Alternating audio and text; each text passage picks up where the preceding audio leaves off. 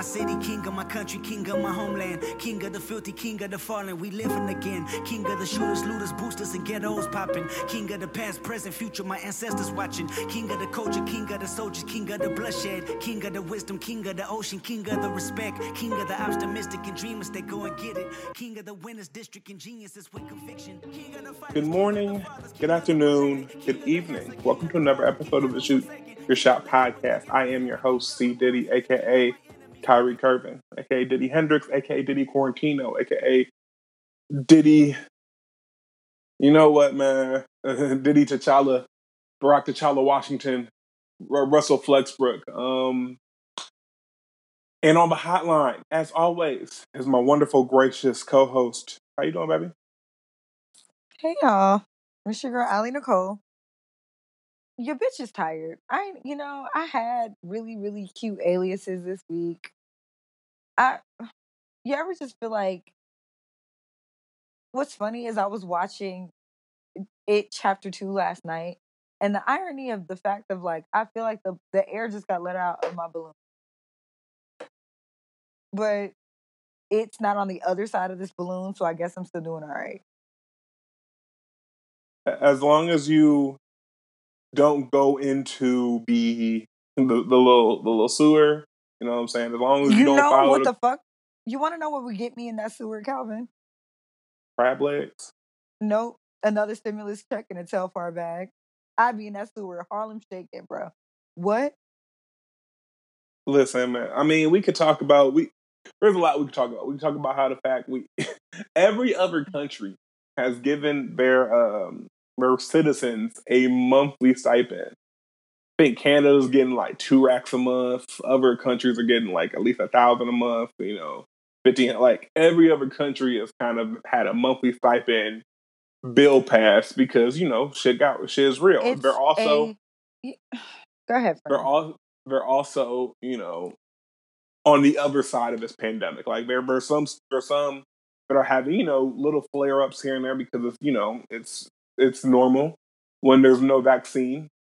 But a lot of them, like the, the worst for a lot of these countries, is over. Now you compare that to, you compare that to the good old U.S. of A., which not only are we the worst response to this pandemic, not only do we so put it like this: Americans to make up four percent of the world population, but America is responsible for twenty two percent of COVID nineteen related deaths. So we're far outkicking our coverage here. So not only is all not only is you know we, we have a worse response, not only are we in month seven and it still seems like it's a lot of cases, but also our government has given us one twelve hundred dollar stimulus and not everyone has gotten and said make it enough like Smokey's mother. Man. Just um we, we we are not a political podcast and so we're not gonna tell you who to vote for. We're not gonna tell you I mean we're not gonna tell you you know what I'm saying? Like, you know, certain shit because that's not our lane. If that was our lane, there'd be people who do that lane better than us. But just evaluate where you are right now and and, and, and decide if that's where you want to be. Is my is my non political political advice, right? It's like and if, and if and if you're not where you feel like you want to be as a citizen of the United States of America, figure out what you can do personally to affect change in that system. There's a multifaceted approach I think we as the oppressed people have to have. Um, and Yep. that's something that a lot of a lot of those conversations can't even be done publicly because you know anytime a group of a group of oppressed people organize publicly, people try to dismantle said group. I mean, we Black Wall Street. We talk about Black Panther Party. Talk about what they did to Martin, what they did to Malcolm, what they're doing now. Right. So, but just again, evaluate where you are on in September of 2020 and evaluate if that's where you feel like you need to be, want to be, deserve to be, are entitled to be. And if that answer is no, figure out what you can do individually to try to change that situation. So, just to put things into perspective, guys, if this sways your vote in any direction, just to put a feather in your cap, as I always say, as my dad says, the U.S. will not join the WHO linked global effort to develop a COVID 19 vaccine, meaning that y'all president has declined joining the global effort to create a vaccine because he said it was China it was a China centric approach to the pandemic. By the way, just to put things in further perspective, China not only opened up successfully, they also closed back down when they noticed that there was an obvious spike in cases, but it's also been living quote unquote back to normal for the past let's say 2 months now. Let's honestly say that China had a summer that the US could have had. I don't want to go there.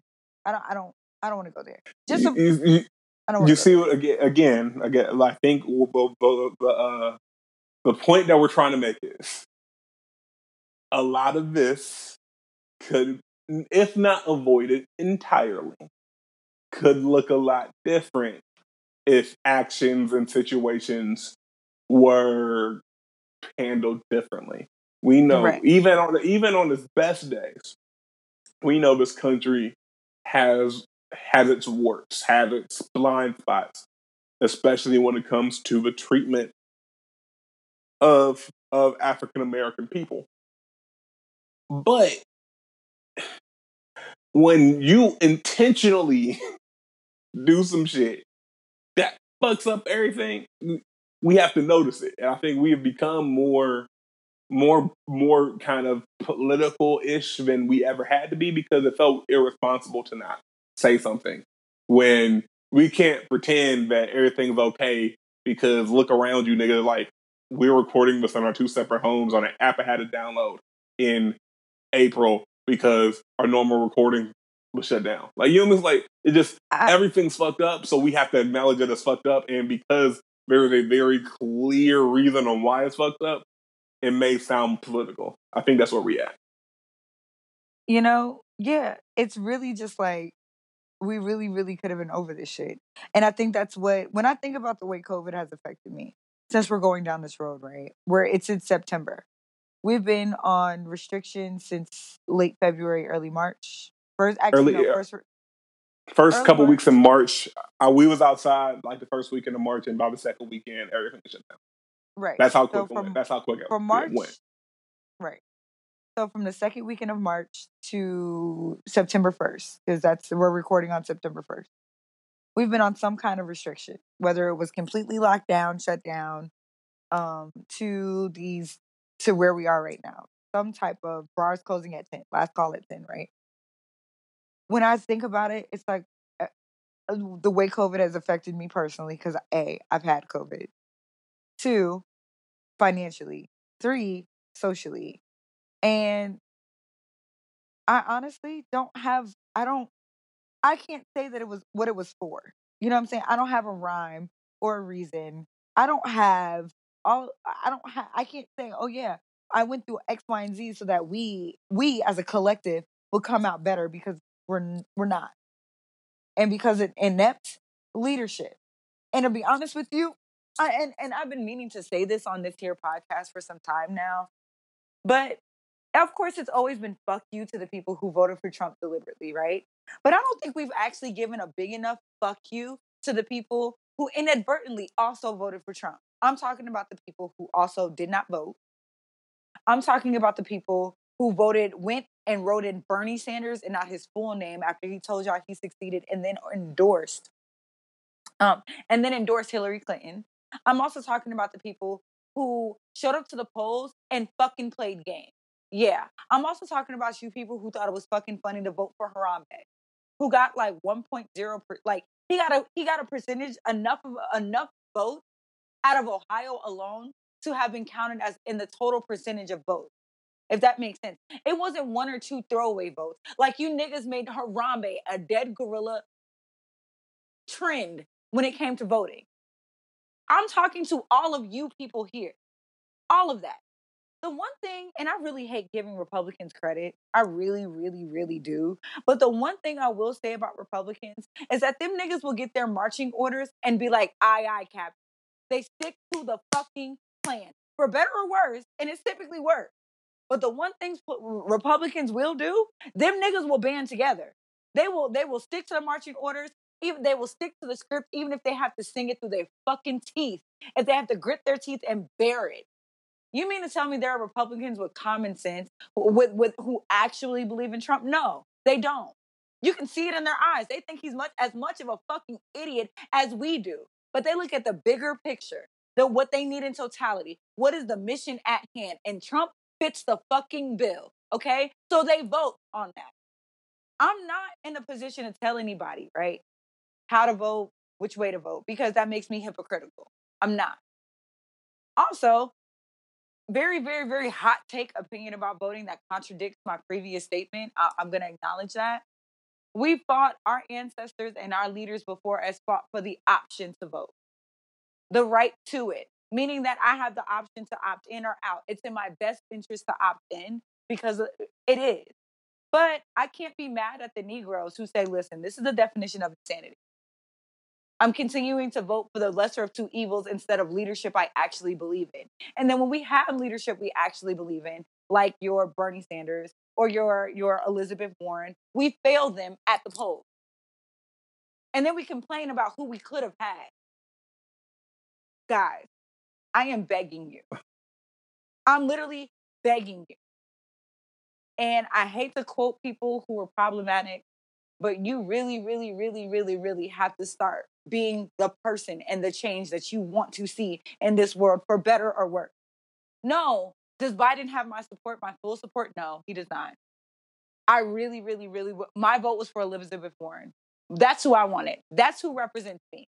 That's not who's on the ticket. And I can't sit here. There's too much at stake for me to sit here and throw a tantrum about could have had a bad bitch. That's not who I have. This is what's in front of me. And this is going to put me and my family in the better position.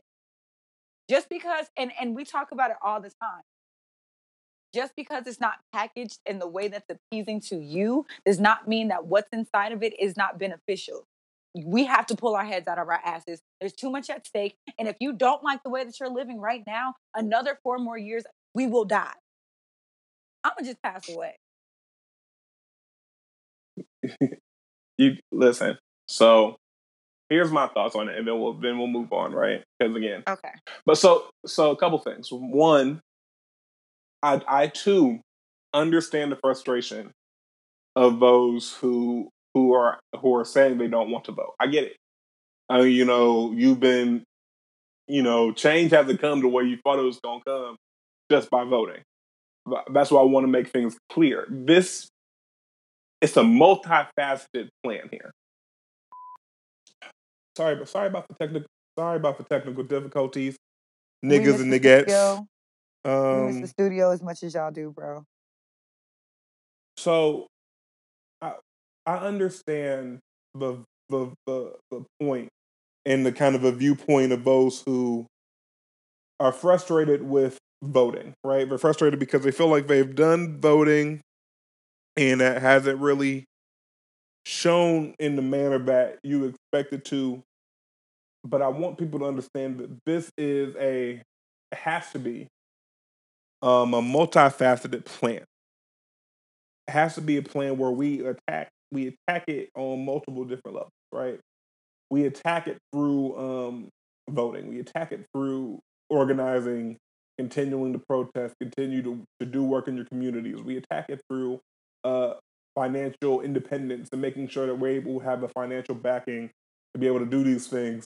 We attack it through education, making sure we educate people, both our own and others, about what's going on. We it's, it's, it's, it, it has to be a multifaceted solution. Like I no one part of it works without the part of everything else. I think that's one thing I think a lot of people just don't, you know what I'm saying? It, it, it's um they're not 100% aware because they're jaded. I get it. I get it. Right. Second second second thing about voting. You're voting for so much more than just a president, right?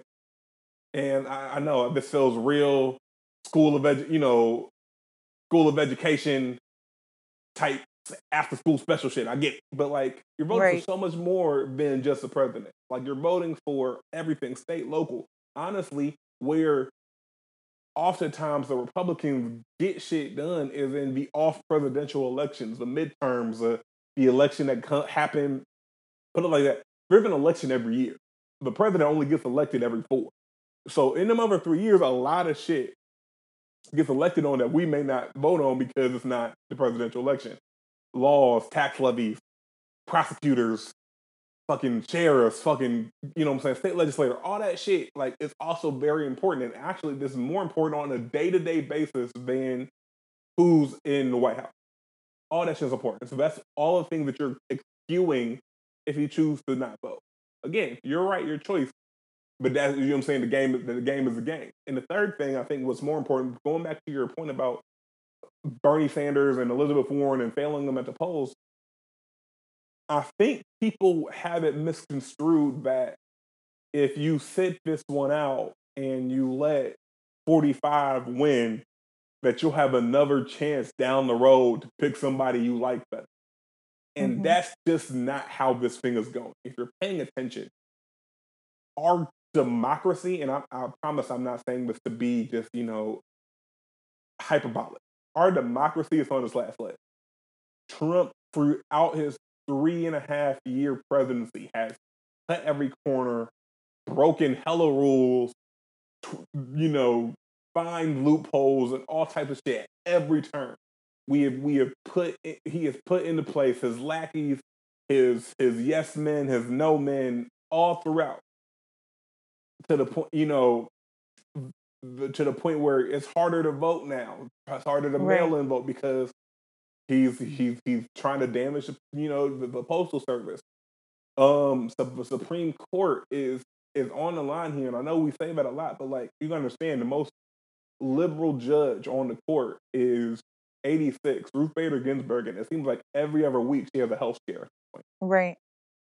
Now, could you talk about maybe she should have just retired when Obama was in office, but she kept going, but now she got to keep going to the point where, and then you have two other conservative uh, Supreme Court justices who are nearing retirement on their side as well, because you got to understand, right. Supreme Court justice is a lifetime appointment, meaning once you get on that motherfucker, you don't leave unless you die or, or, or until you retire. So all of the liberties that we hold dear is very much up for grabs. Like for example, um, all the things that are declared unconstitutional, like the abortion ban that, that was tried to pass in tried to pass in Ohio and other states across this country, Roe v. Wade, the Affordable Care Act, all of those things that like when the Republican president tries to get you know repeal it, get it undone, it ends up going to the Supreme Court because people sue the government, and the and the Supreme Court rules whether or not he's allowed to do that shit right now, the Supreme Court is what saved a lot of these things from being repealed and taken back because he they were like, hold on, nigga, this is unconstitutional. You can't do this. Checks and balance. All that's all that's up for debate. And the final thing is we have to truly realize that like Twitter is a very small subsection of real life. Twitter mm-hmm. trends younger and it trends more affluent because you got to have a, a cell phone and internet to have it. So you may think that in, in on social media, yeah, Bernie and, and, and, Elizabeth was was way more popular than Joe and Kamala. But when you go out there and you see places that used to have Trump um, flags, have Biden flags, you go out, mm-hmm. you, you you drive in any city that is listening to this. You drive in them suburbs. You understand that like social media is not the real life. Like there's don't get tricked, don't get fooled on what people tell you, oh, Biden got it in the bag. We fought that four years ago. And look where right. we are. And so I'm just so all of that to say I understand the frustration. I I too am very much frustrated. But there's a this is a multifaceted situation that we got going on here. And none of it worked without the other person. So we have to not we have to do more. We have yes, we have to vote, but that's not the only thing we have to do. We have to also continue to organize in our communities continue to protest, right? Continue to continue to gain financial independence, continue to have our own shit, continue to educate our kids, educate the ones that may be un, you know a little more ignorant on what's going on in the world. Continue, all of those things have to be done. It's a tough fight. It's a tough, tough fight. I understand it. You, but we do not have the luxury of it not being tough right because of right. all the shit. Yes, the, the Republicans get in line. You know what I'm saying? The Republicans, they may not like everything that that nigga say, but they know that they get in line. you know, the, Demo- the Democrats, the blue people are a lot more like, if it ain't my way, it's the highway. And it's like, I feel you. You you fighting for what you want and exactly how you want it. But once you don't get that, you got to sometimes take what you got. Like if I wanted a if I wanted a Beamer, and someone pulled I'm up right. with a new someone pulled up with a new Chevy Impala, I ain't have to pay for. it. I'll be like, damn, I wanted the Beamer, but I ain't gonna say no to this car just because it's not the car I want.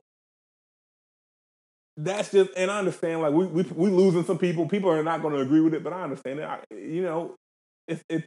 We all have our own opinions, but I'm just telling you, if you think we as the black community can survive four more years of this, I would love to see your reasoning, and I would love to see your the way you explain that because you're gonna need to explain that to me. Mhm. You're gonna need to you're gonna need to explain it to me like I'm a five year old to be quite honest, because I myself don't see it. If you can explain it to me, I'll give you your credit, I'll give you your kudos, but you're gonna need to explain it.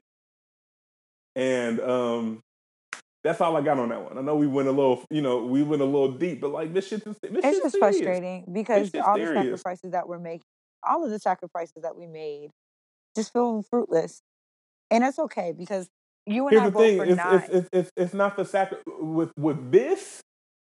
We didn't make the sacrifices. The sacrifices were made for us. Let, let's be clear. and that's what. I'm getting at. Either way, but either way, when you, not even just with the, even if the sacrifice is made for us for the greater good, which is what was preached and shoved down our throat. Wear your mask, take care of each other, take care of yourself, social distance. You know what I'm saying? Limit your trips, be polite, be more patient. Things are slower. Things will get back to normal. That was what was forced down our throats. That was what we were right, right. propaganda and pushed to believe. And then when we get to months later, literally half the year later, and six months later, and I'm still being told the same thing, but the results aren't matching. There, you Well, don't well- have, you don't hmm. have. Hey, let me let me finish my thought. You don't have any, you don't have shit to show for it, and you can't keep. This is the definition of insanity. And I guess to round out my point, and we can absolutely move on. This is why I'm stressing the importance of changing your leadership or cha- or reevaluating. I can't, in good conscience, I can't tell anybody to continue to just keep voting for systems that have broken up, that have made broken promises to our community over and over again, over and over again. I can't tell people in good conscience to continue to do the same things that have been fruitless for us. I cannot, in good conscience, keep telling y'all to do that. What I can say is to evaluate the situation, use your better judgment, and make a decision that you know is going to be more beneficial for you in the end. So if you feel like you need to, you don't feel encouraged or empowered or emboldened to vote, please understand that there are consequences for that as well. That's my that's that's just my point. And you are living in the consequences for being inactive. That's it. That's it. All I'm saying is that for everybody who chose to be inactive or chose to be subpar in their action, there are consequences for that, and you are currently living them. So if you're satisfied with the way that you're living, I can't tell you what to do. But if you're not, and I know the majority of listeners, the majority of people out there are not, evaluate your decision making this election. That's all I'm gonna say. Anyway, y'all friends, told me y'all how'd you- told me they were the same. Y'all told me they were the same. Whew. That's it. Anyway, Y'all told me Um, everybody it lesser it was two sides of the same coin. That's what came out of y'all mouth. So that was what emboldened you to not do any action. Okay, I can't argue with that. But what I can do is ask you to evaluate your current quality of life and let me know how that and, and you let me know. You let me know what it is. You ain't gotta fake the funk or stunt for me, baby. I don't have to, I'm not counting nobody's pockets and I'm not counting nobody's wealth, nobody's well-being, nobody's we, yeah. We don't. We don't have to. We don't have to count anybody's individual pockets here. Like all of the, it, a lot of the information is public, fam.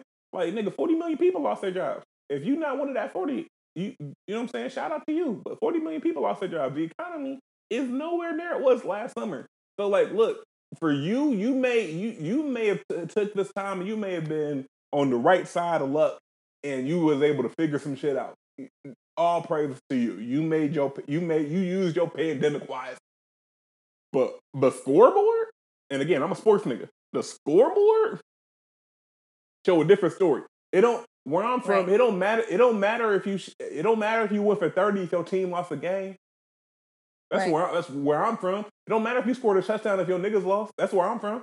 But I, I'm gonna get off my high horse and then I'm gonna I'm gonna get off my high horse and then I'm gonna go I'm gonna go ride a panther or something. I'm gonna you know I'm gonna go honor a king and get off my high horse at this point You know, before I get fed up.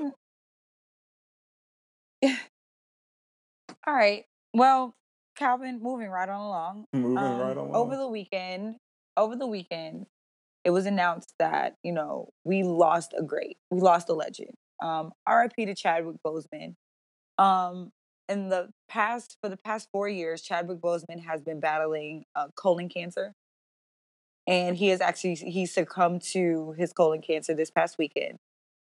Um, with that being said, and I, I don't,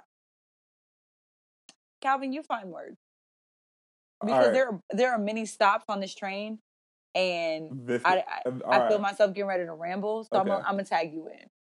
So uh, again, first things first. Um, rest in peace, rest in power to Chadwick Boseman. Um, first things first, right?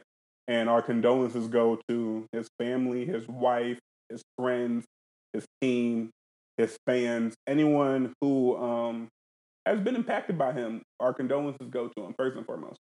Um, secondly, this hurt, right? This hurt. This hurt. So Chadwick Boseman um made kind of you know he's been acting since 2000 which which shows you um you know i'm saying? Like it could take 10 years for your your big break right? You could be some niggas you think are overnight success like no nigga they've been putting in the work for decade for a decade. So Chadwick Boseman you know i'm saying been um acting since 2000 you know he's been on Law and Order episodes and all that shit. His big break came in 2013 when he was deemed to play uh, Jackie Robinson in the biopic 42 that was when people Yeah. kind of was like, okay, people kind of realized who he was. Then you then you go the next year, he plays James Brown in um in Get On Up, his biopic. Okay, and so then so so it, it was a running joke that like Chadwick Boseman will play all the great black people, you know, in the world, whether they're light skinned, dark skinned, tall, short, fat, skinny, whatever. Chadwick Boseman would play them because he's not only played Jackie Robinson, James Brown, um, he also in 2017 he played Thurgood Marshall, another black icon. You know what I'm saying? Um, he played uh, his last movie that was released, The Five Bloods, which I now have to watch. You know what I mean? I didn't watch it because I was like, I get I get around to it. It's on Netflix. Ain't going nowhere. He played a you know a, a leader of of, of a five man unit in Vietnam. Again, great historical black figure. Um, and but his I guess his the role that made him a household name, right? Like you you can have your big break and then you have your big break. It was him bringing the first black superhero to be in a superhero movie on film in Black Panther, King T'Challa. He he first became and and, and for those who know me know I'm also a big Marvel fan, big big MCU fan. So he came in um you know a Captain America Civil War was the first time we seen we seen it.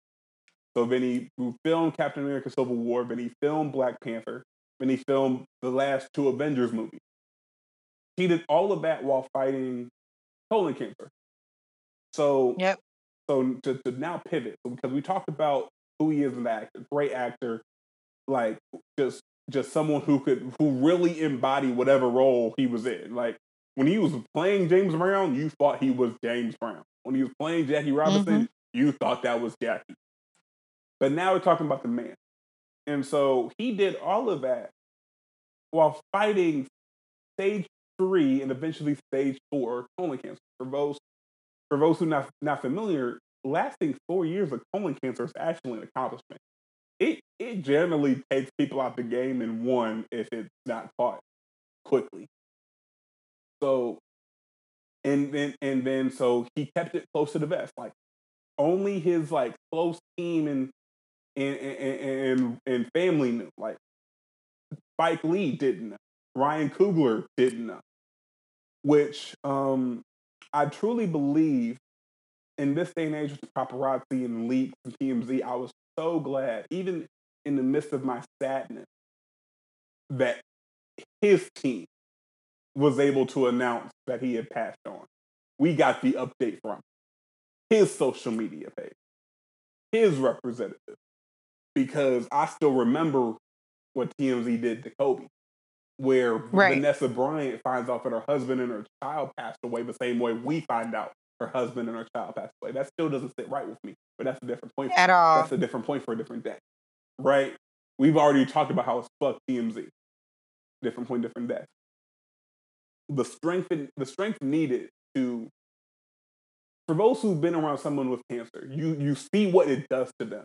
The chemotherapy Yes. treatment, the radiation, the two, the countless surgery.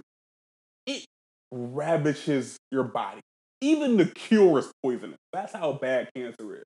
Because chemotherapy and radiation poison your body. They literally kill all your cells to try to get the cancer out. That's how bad cancer.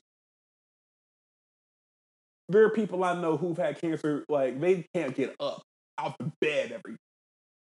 So not only for you to be going through that, and then not uh not only get up and get out the bed every day, but go film blockbuster movies. The Marvel movies itself are very physically challenging. You have to bulk up for those movies. Imagine bulking up while you're going through chemo, gaining weight. Bulking up It- while you're going through chemo. That don't even sound. Forcing that yourself don't even to sound eat. right. For, forcing yourself to eat and weight train while you're going for chemotherapy treatment. That don't even sound right. What's nuts? So this hit home, right? Yeah. Obviously, my mom is a, a breast cancer survivor. And every year in October, we she takes us her daughters that live in state. I have an older sister that lives still lives in Stanford. But her daughters that live in state, so me and my twin sister, we go and we all get mammograms together to honor my mom, right? My mom is still living, she beat it, right? My mom has been a breast cancer survivor ooh, four years now. Mhm. Yeah, it's been about four years. So what we do, that's that's how we honor each other. My mom always said, loving loving her is taking care of what she created. Honoring her is taking care of the things that she created. So we take care of ourselves. So I watched my mom fight cancer. I watched I held my mom's hand through her first surgery and um, and all the treatments afterward. My mom got a my mom had a, a left mastectomy. So my mom, uh, no, excuse me, her right breast. She got a mastectomy on her right breast, and she got her left breast reduced so that it was even. And then she goes back to get an implant so that she feels whole again. The thing about that is, you talk about chemotherapy. My mom was able to avoid that, thank God. Um, but you talk about hormones and all the so when we think of cancer we think of surgeries and chemo. We don't also think about um the other replacement medic like colon cancer means that there's there's something they have to take out. They they have to remove the cancerous portion of you. On top of that there is something in your body genetically that is forming cancerous cells. So we have to give you medication that prevents the formation of these cells which changes your genetic makeup which also changes your personality. He is an actor. His personality is how he makes money. His personality is how he makes his money. It- I think that It- when I think about Chadwick Boseman's fight in his battle, selflessly he gave his everything to his audience. Now we can go into his body of work. We can go into how we got our first introductions. We can talk about his film and his impact and and the way that little boys and girls, uh, black boys and girls across the land, their visions of what black superheroes look like are forever changed because of Black Panther. Because of characters like um, Shuri, who is this technological genius. Because of oh my god, her name is escaping me. Okoye. Oh, thank you, Okoye.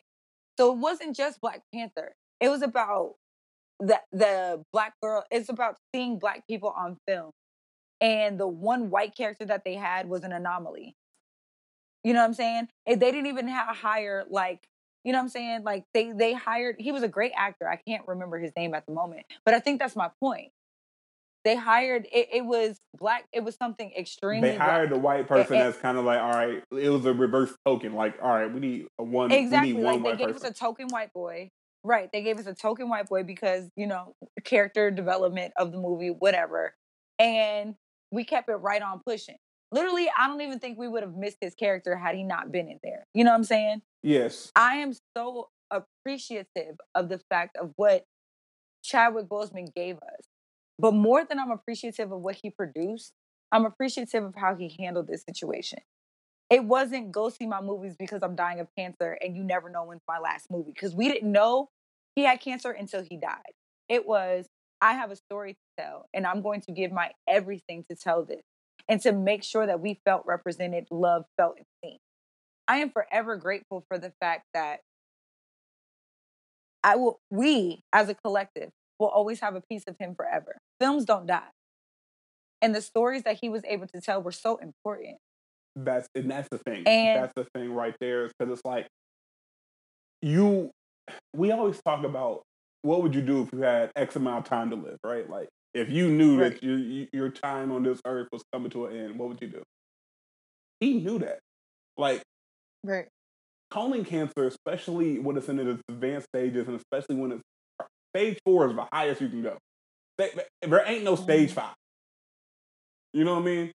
So you know that like your time on this earth is shorter than you had intended it to be. And for him, we again we made jokes like any famous black person go Chadwick Boseman is gonna play him. You know what I mean? We made jokes, but he was very intentional about a lot of the Right. roles he chose because he knew Yes. he had a limited amount of time and probably a limited amount of emotion, like energy.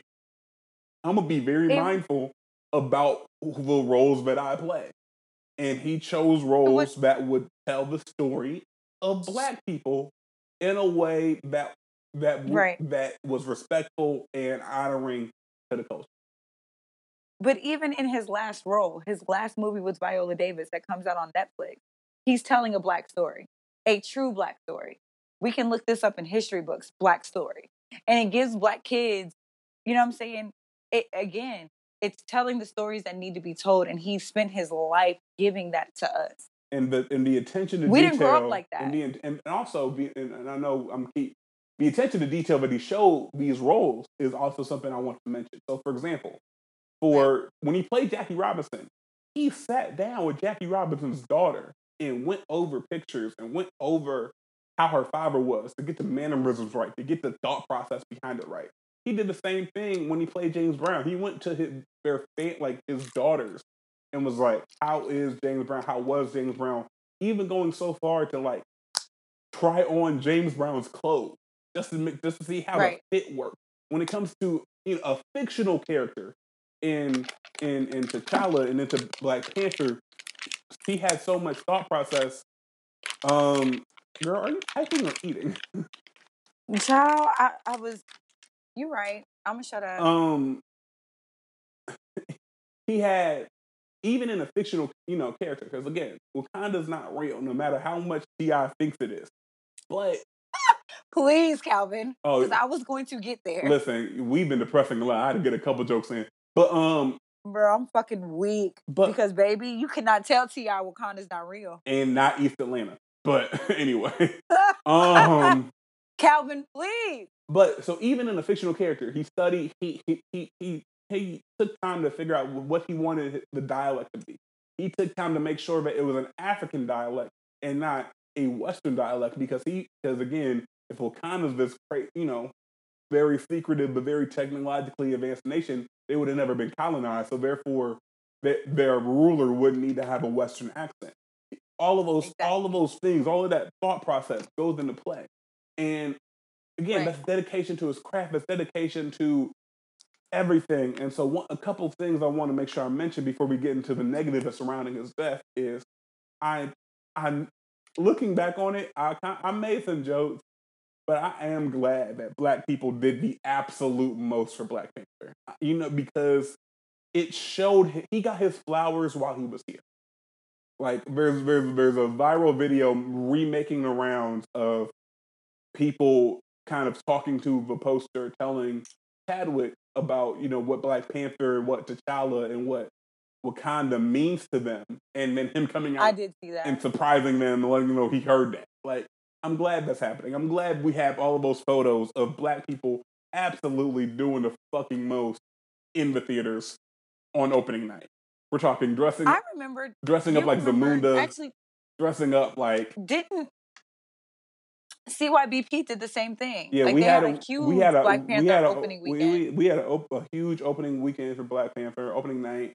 Partnered with a couple different people. Actually, I remember I didn't make that one partly because I saw I made sure I saw Black Panther the day before because I wanted to be able to like see it before everyone and enjoy and it, enjoy right. it and, right. and not have to be like on. You know what I'm saying? And that all, I remember taking going to see Black Panther a couple different times. yeah, I all the black people I all the black people I I think I know saw Black Panther in theaters like three times. all the black like, people I know saw Black Panther at least more than once, at least twice. You know what I mean? So I'm glad that Oh yeah, we went. We I showed out. I I absolutely I, showed out I'm glad for that one. I'm glad that he was able to get the flowers publicly and while he was here. You know what I'm saying? Like it wasn't he wasn't a, a, a underrated actor by any means. He wasn't an unsung hero. We sang his praise. Um, Right. even- The- okay. even when, and I'm gonna transition into kind of some of the negatives. Even when he was, you know, he looked tired of of of of, of throwing up the Wakanda salute because everyone made him do it all the time. You know, a on on on a, on on the interview with that radio show we don't mention, he said like, nah, that's a salute. Like as long as you're not trying to have me like, you know, tap dance for you and do it, like do that little Wakanda thing, I'll do it. It's a salute. It is what it is. He corrected. Even the salute was playing down because it's right over left because that's how African kings and princes were buried, and because it shows honor. And like Right. we made fun of him for looking tired of it because we were like, I would be tired of it if everywhere I go you ask me to throw up a, a a salute from a fake movie. But that was just him probably real life being tired. Like he did all the press runs for all of these movies and the award shows while doing it's just a lot. And I think So speaking of which, go ahead. speaking of which, right? Mhm. Because and this is and I'm I am guilty of this too. So I'm not going to get on my soapbox about this. We're not graceful about people and their weight fluctuation because when we noticed started when pictures of Chadwick started surfacing of him looking a lot smaller, a lot tinier, we had jokes like y'all put the crack down, what is in them Hollywood heels? You know what I'm saying? Crack Panther was trending for a minute. Like Yeah, he had, we to, he, had to, he actually had to deactivate. He deactivated his, his Instagram for a bit. Yes. because of that. and then come to and then finding out on the back end that he was fighting cancer he was actually sick and we made jokes about that not knowing we can't sit here and talk about treating each other kindness with kindness and this is a criticism of myself right? Because the kikis were cute until i realized that i actually hurt somebody. I was talking about somebody who had cancer. And we talk a lot about you never know what battle somebody is actually fighting. And this rings true as fuck right now. We literally had no idea he was actually sick and gave this man nothing but jokes when we're watching him wither away in front of us and the only thing he's trying to do is give us his all. Couple, we were fucking terrible people for that. Couple things. and when i say we me included because i was like damn he doesn't look good. Like i didn't make jokes about that. I didn't i i did not i was not a part of like the cracking of the joke. But i wasn't necessarily as graceful about that as i could have been yeah, we. so I'm not going. I'm not going to avoid accountability, right? Even if you did make the jokes, I mean, some of them probably were funny and we laughed. You know what I mean? It's like one of those things where it's like, right. you, you, but at the same time, we can't sit here and talk about okay, treating people with grace and and you meeting people where they are, and you never know what silent battles people are battling. Treat people with kindness, and then when it when it comes to the internet or the interwebs or when being kind isn't on the forefront of your mind and treating people with grace isn't automatic or reflex for you. You know what I'm saying? Like that you get a pass for gener- being shitty. Generally, people who have to be reminded to treat people with kindness and respect are terrible people. Like generally, if it takes a celebrity's death to be like, "Hey, you never know what someone's going through," like you're you're probably a shitty person. Like I'm gonna keep it a buck. I mean, we all have shitty moments though. But like for instance, like Uh, this was a shitty moment for me because I don't necessarily recall cracking jokes myself, but I may have kikied on the timeline when it surfaced. And so That's not okay, and I'm gonna take my L for that. Like I, we all got to hold it. I remember We were not graceful. We weren't kind. I re- and also I think one thing with with with Chadwick specifically, is I thought he was getting skinny for a role because a lot of actors their weight fluctuates fluctuate based off of parts that they're doing. They'll bulk up, they'll I get skinny. so. And, I, I, and I so and so. so and so you know you you just oh, oh he, he- he's getting skinny for a role. And then you realize like no he's just getting skinny because he's he's he's I don't, I don't even want to say he's losing his battle of cancer because he can't Chadwick beat cancer's ass. You beat cancer's ass in the way you live. He just eventually succumbed Right. to it. But you know that's another thing but also a couple things. One and I gotta say this before I forget. That's kind of why I'm trying to like make sure I say it. One we did all of that 72 hours ago talking about be kind make sure you never know what people are going through. And on the timeline today i see the same jokes about people's weight gain people's hair loss people you know what i'm saying? So it's like it's one of those things like and we talk about performative all the time. It was like Sam, like you you was just you never know what someone's going through 72 hours ago and now it's back to jokes because Can I be real? Can I be honest? yes All right, friend. Because I'm not shit. And I'm going to go ahead and call myself out. Right? Pictures of Aubrey O'Day, an ex member of Danity Kane, surfaced, and she is significantly larger than she was when she first debuted on MTV's Making the Band when it came for the Des- Danity Kane season. The bitch got fat. And I would be a lot more graceful, right? Because I also believe that kindness begets kindness. Grace and, and mercy begets grace and mercy. Okay. A, Aubrey O'Day was a bitch. And not only was she a bitch, she was extremely mean. There are rumors of her mishandling fans, rumors of her being a complete shitty, uh, an entire diva with no accolades. She also willingly had sex with Trump.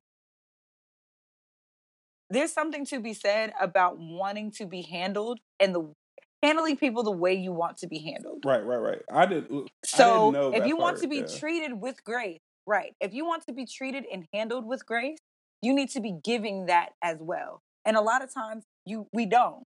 So when I know personally, and I, I had this, I came up with this theory in high school. I only tease people who have teased me. I only flame up the people who have flamed up me. I only give you what you've given me because honestly, I talk a lot of.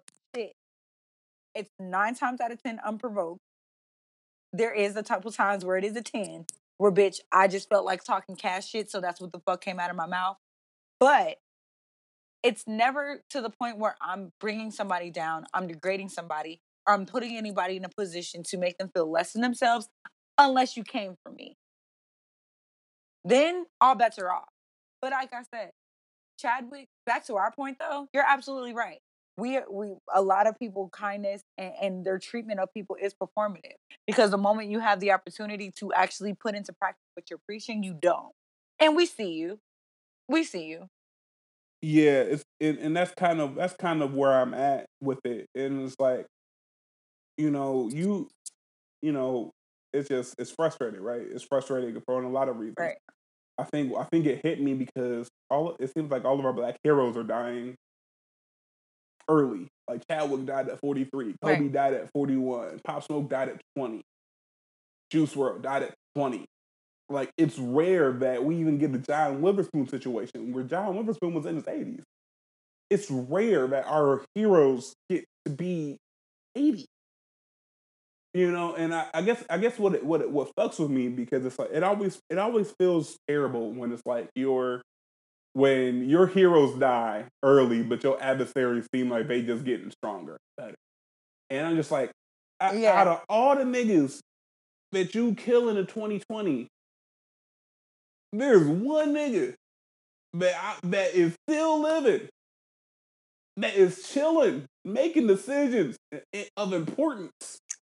I can't say the, I can't say everything because I don't want to be put on the FBI watch list. But there's one motherfucker who is out here still living and breathing and making our lives a living hell. And I'm just like, you just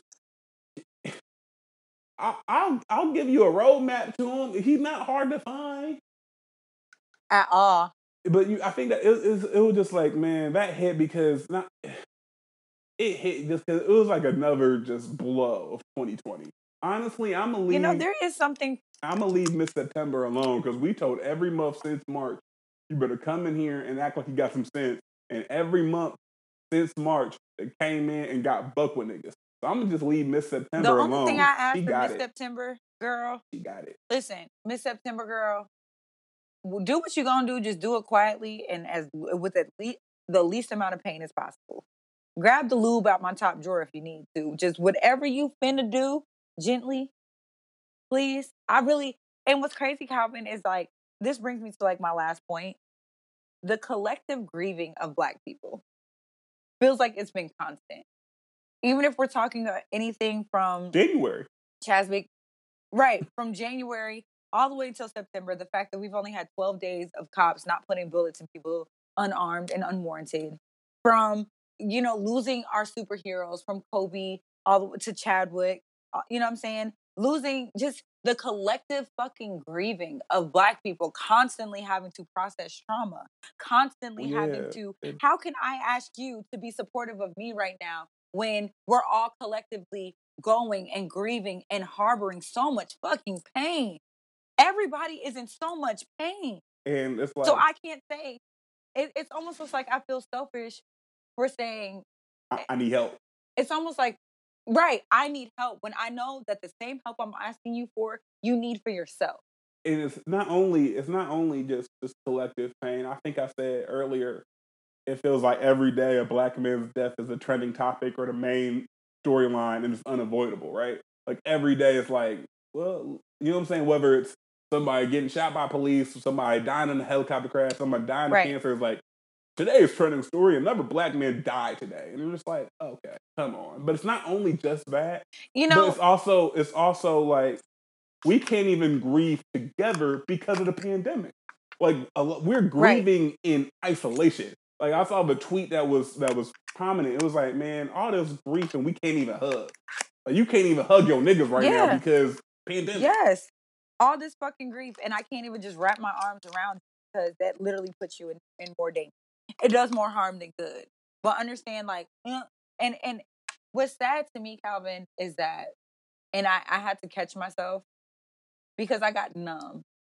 I I, I recognize that I am numb, and it's not it, it's not healthy. Chadwick's death, I think I processed in an hour. That's bad. And it, it's literally like it hit me and came and went. Like the emotion was fleeting. Like if you put up a picture of Chadwick to me right now, I'd be like, damn, he's gone. All right. That's not how that should work. That's not that's not tragedy. That's not proper grieving of somebody that you were revered that you revered and you respected. That's not how that's supposed to work. I, I saw a story. For instance, even with the James, excuse me, the Jacob Blake, Jacob Blake. oh my god, the Jacob Black situation. I realized that I am very numb to Black Death. I am very, very numb to it. Because I, saw the trending topic, it pissed me off, and I was just like, "Well, another day in the neighborhood. Let me go to work. Let me go clock in." like, damn, That was that. like that damn, I got a meeting at three thirty right now. Fuck, shit. You know what I mean? Like, damn, and it, it's yeah, like okay, well, shit. All right, well, damn, that sucks. It's time for me to go make the schedule for next week. That's not healthy. Like, fam, I'm over here grieving about another black man getting shot or another black person getting shot someone else dying. You asking me about deliverables and campaigns. Like, girl, fuck you. You know what I mean? like, girl, fuck you. And I cannot tell you, girl, fuck you, because to be honest, you won't get it. You won't get it. and You really, really won't yeah, get it. it's just, When I come to think of it, the last time that I processed black trauma, like really, really processed, like really let allowed it to sit with me and for me to like grieve it, grieve it for real, for real, was Mike Brown. That was the last time I think I really grieved trauma. Breonna Taylor, I'm sorry, I'm lying. Breonna Taylor hit me like a ton of bricks. And all of, oh my goodness, Toyin. Because I don't want to, I'm going to call her by her nickname, not to be disrespectful and not to butcher her name.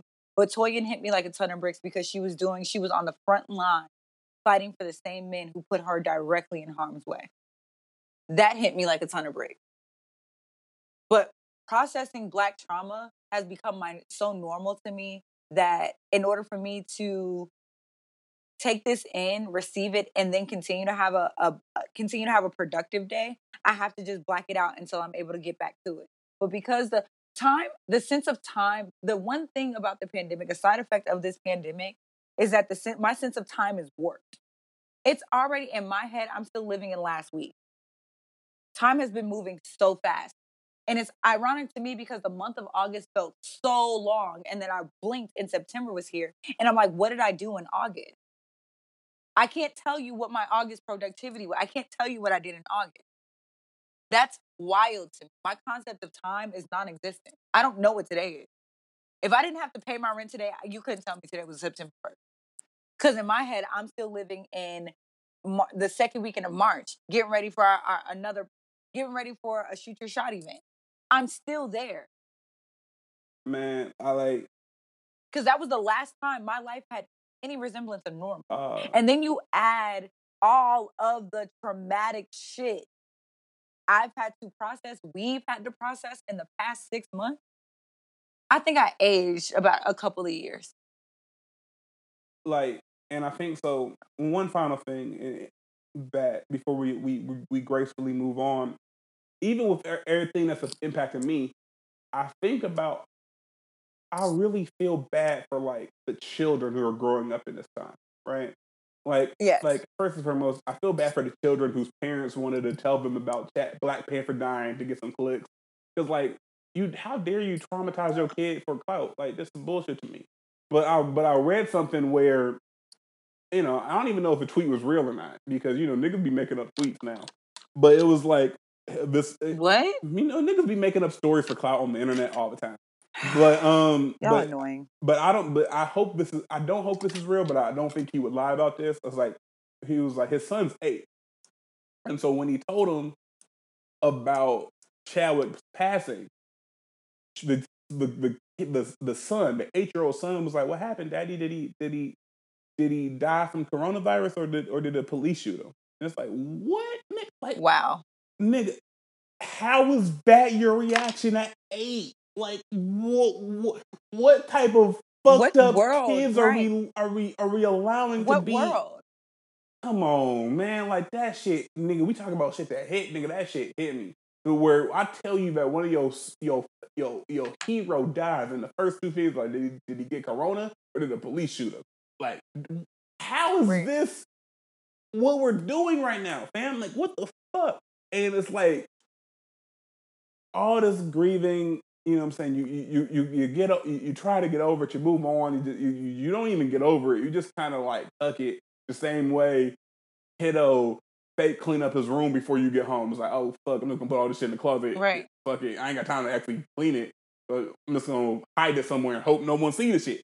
And it's like, fam, like it's we know it's not healthy.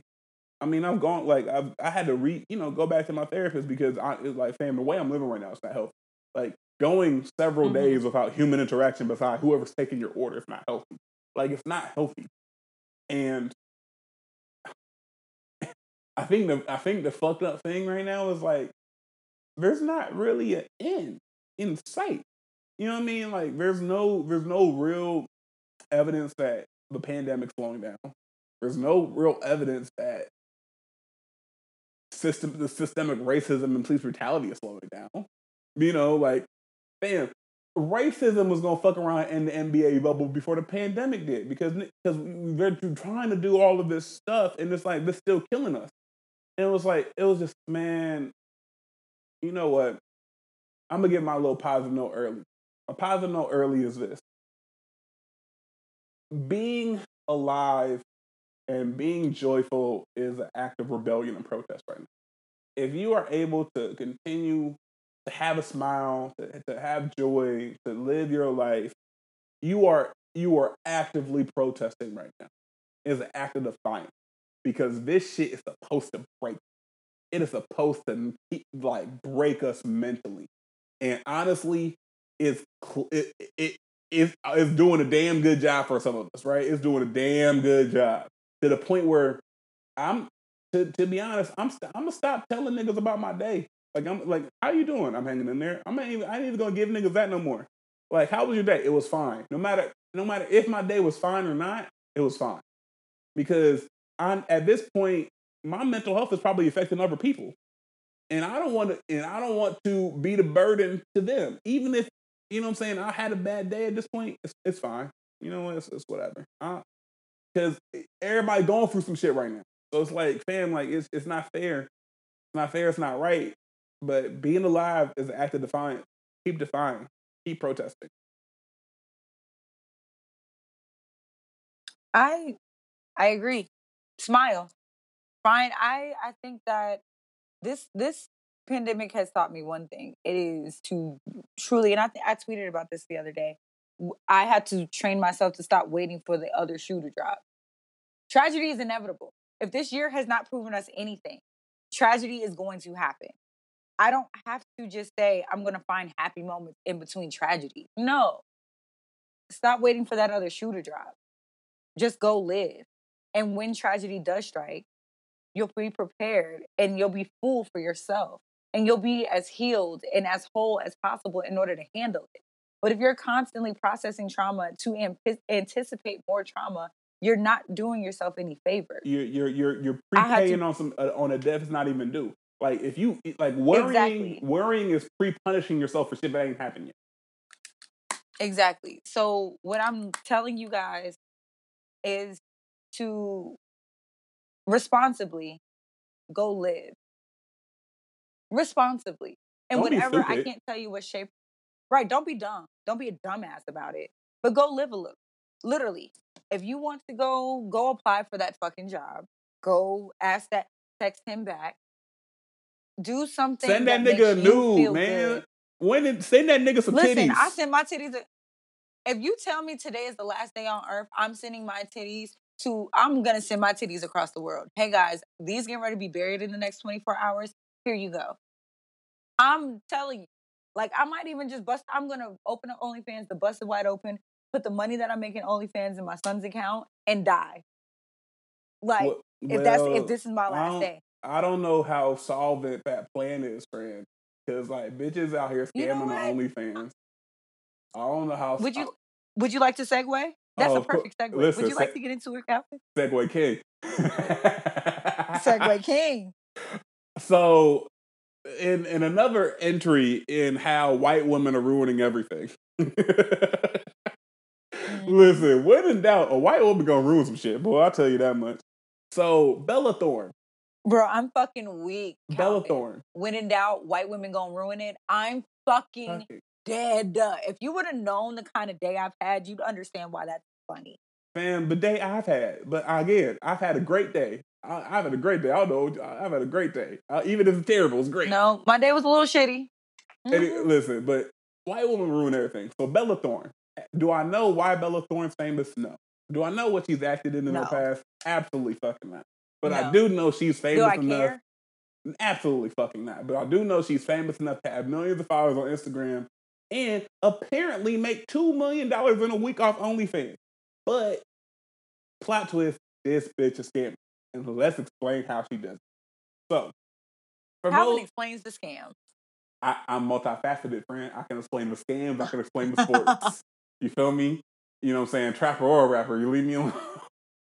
so, I this nigga signed a 360 deal. I'm we'll not to that later. I, am not Chloe and Halle. Um. Anyway, I'm actually really disappointed, but it, mm, this mm. year has taught me anything. It's taught me that my faves are not who I think they are, and I Mm. Anyway. Anyway, so Bella Thorne. So Bella Thorne made two million in OnlyFans off a week, and so she, she bragged about not not getting new to do it. But here's how she do it. So OnlyFans operates under a paywall paywall structure, meaning you gotta pay to play. And and, and truth be told, I mean, right. I, I, from a creator side, I understand it. You give a nigga a free trial, he he screen record all your shit and then and then sell it and then or then put it on the internet for free. You're losing out on money. So I understand it. I I think there should be some sort of like try before you buy, but but I, I get it right. So so she already charged an exorbitant amount of money to get these people her subscription model, right? And then how much was the subscription? Do you know? Um, I mean, it varies, but I'm assuming for her it's probably like anywhere from twenty to thirty. Like generally. Oh, this is high paid pussy. Okay. Mm-hmm, and then, but wait, there's more. Um. Uh huh. So then, what she does is for all her subscribers, she sends them a two hundred dollar pay per view message. So basically, what that is is like you have to agree to pay two hundred dollars to Bella Thorne, whoever, before you can see this message. So that, that's kind of a way how OnlyFans workers kind of get you know exclusive content to their high paying members. Or if you want to see like some freaky shit, like you want to see her like suck some dick or like whatever, whatever your flavor is. We don't kink shame here on the Shoot Your Shot podcast. You you We gotta not. you gotta pay a little extra than a subscription in order to get in order to get what you want. Cool.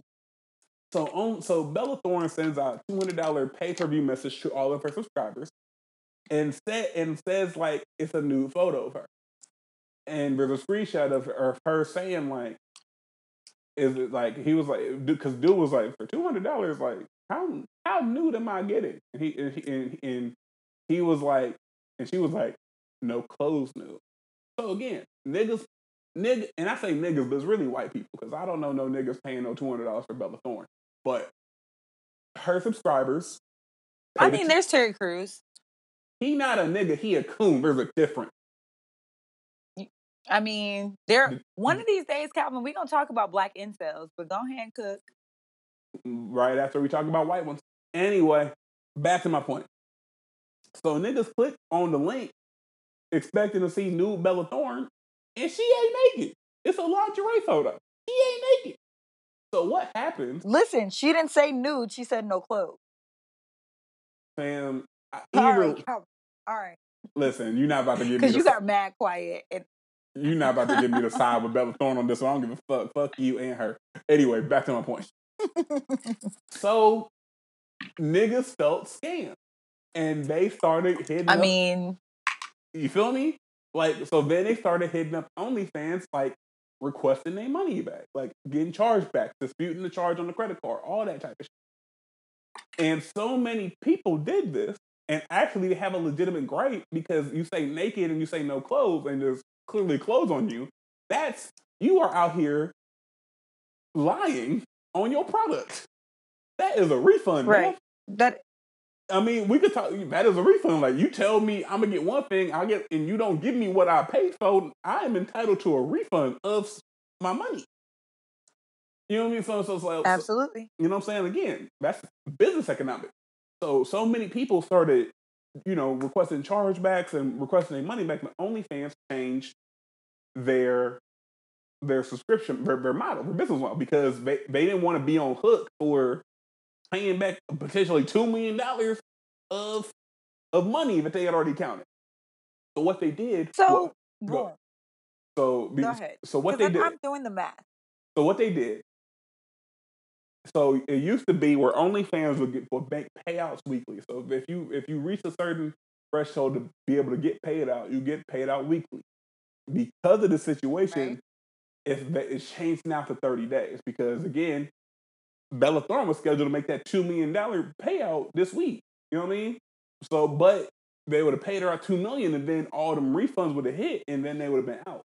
So they so they say they changed it to monthly, and secondly, they capped the PPV messaging or how much uh, one individual uh, subscriber can tip at like a hundred dollars now instead of fifty, or I think it might have been at fifty. And, and you got to understand, OnlyFans take a twenty percent cut. So before the scam came public, we were going to a subject on OnlyFans income and how, like, it's not exactly being a SoundCloud rapper because there is some- more money into it. But uh, uh, but OnlyFans does have a one percent. So Okay.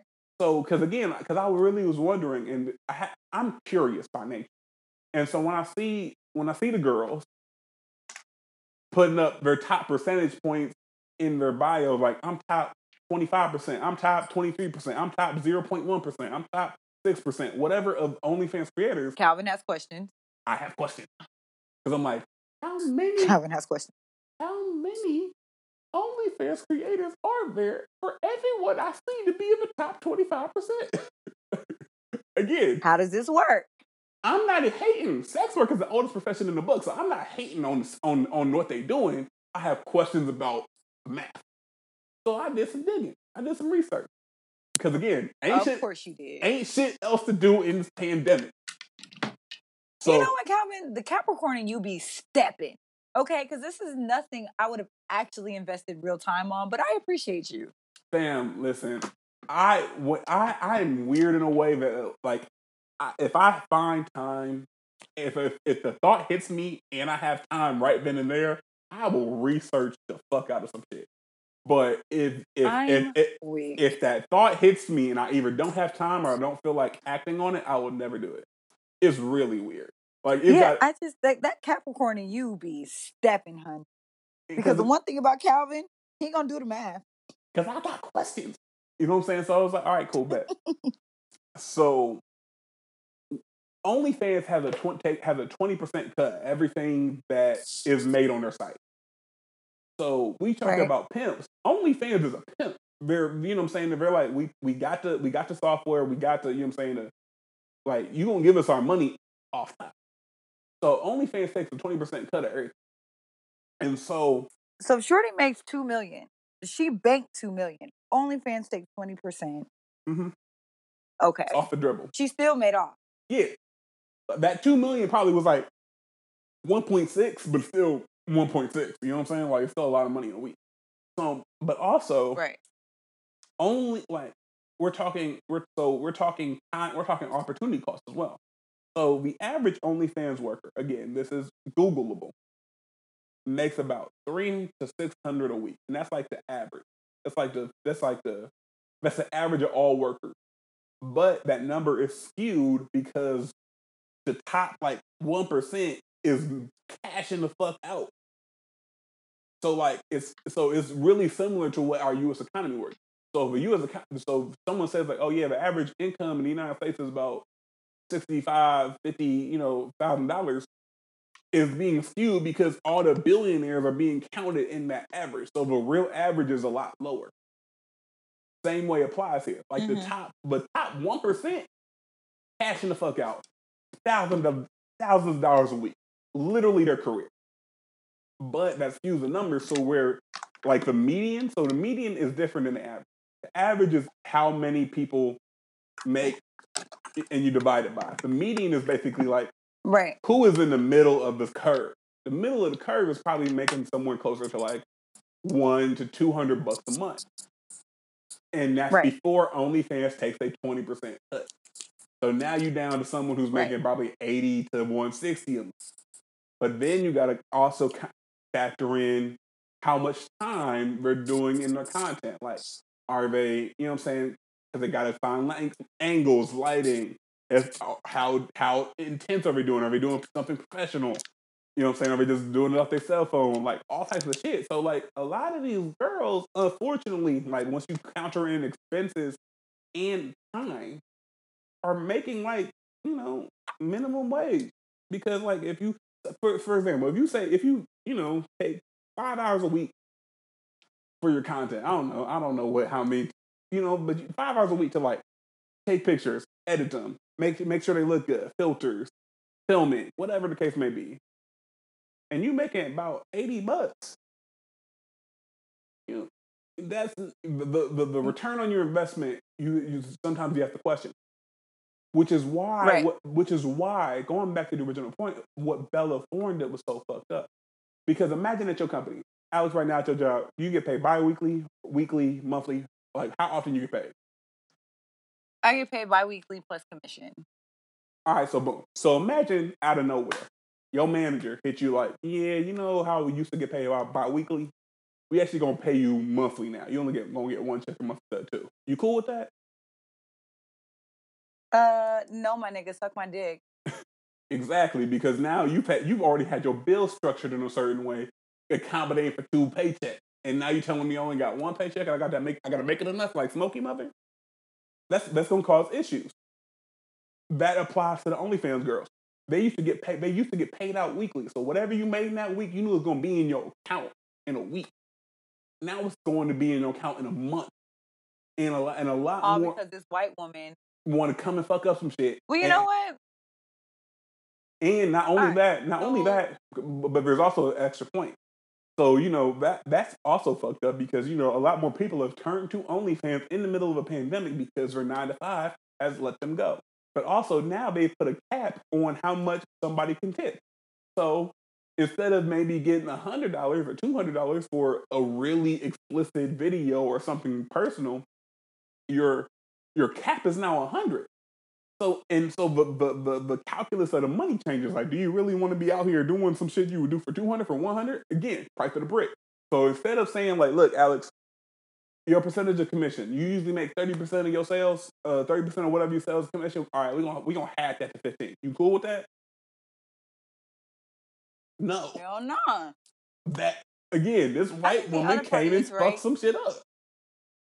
Well, you know what? I think also this is, and it's far cry, far be it from me to, far be it from me to take up or cape for white women. Y'all know that's not even me. But I have to think about this, right? When I think about sex workers and what's fair. Of course, she fucked up the price of the brick. She absolutely did. And there is absolutely something to say about the way rich women, rich people, I read. Okay. I'm going to say rich people, please, because it applies, but please understand that I'm directing this towards white women and how they exploit poor people often. And white women are often on the forefront, uh, forefront of exploitation, period, especially when it comes to underprivileged black and brown folks. Not even underprivileged. Y'all get what I'm trying to say.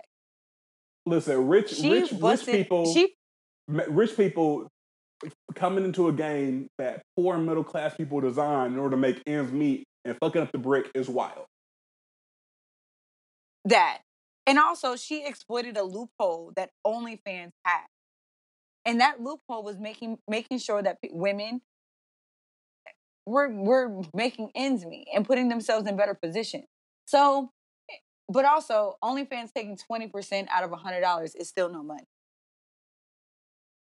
So I just twenty percent out of every hundred dollars is still Only No money. just- yeah, and then on him. top of the on top of that and i wonder okay so and i guess this is my second thing is the money that they're taking is okay so is the money that they're taking right is it 20% off of every sale or 20% off the total income made no, so put it like this. because that also changes the game too All right, so so what they do is at the end of whatever week, however much is a, it's, I think it's like it's like it's almost like a process fee how they take it. So it's pretty much however much you getting cashed out. It's it's similar to a strip club. However much you getting cashed out at the end of your shift, at the end of a week, we need twenty percent off top. So just like just like okay it was, so just it like a strip at club, the end of that week at the end of it, just like that strip club, it's like, hey, what you what you make, what you cash out, we gonna need our cut. That's how. right but i guess this is my question. If you're now paying these girls monthly which is their right to do this is the, this is like their patreon or their platform. Our we have three different streaming platforms for our podcast. If apple music came to us just like hey whatever y'all revenue stream from streams for this month we were getting used to getting cashed out on this date It's not going to be this date then you guys can only tax those girls once a month instead of once a week Now, you can't keep taxing them weekly for monthly pay. oh, That's no. bullshit. oh, they, they, they're not. They're not. But also, so- okay. yeah. So they're not. It's not like a tax they gotta pay. It's more so whatever you make, we take our twenty off top. If you make zero, if you make zero dollars, they take zero dollars. You feel me? So it's not like you gotta pay that in every week. No, it's more so it's like, um, you know what I'm saying? Whatever, whatever you make, we get that twenty off top. And so yeah, they're they are taking a sacrifice because again, they can only tax the girls once a month instead of once a week. But they but that 30 day period allows them to kind of reconcile any refunds, chargebacks, disputes of account. So that way they know whatever we pay you at the end of the month, we know you've earned. Instead of like we pay you two million and then nigga a million of that is getting refunded because you scammed nigga. Right. So that's Right. kind of a that's kind of at the end of the day, it's like a couple. The moral of the story is twofold. One, white women ruin everything. that's the first moral of the story.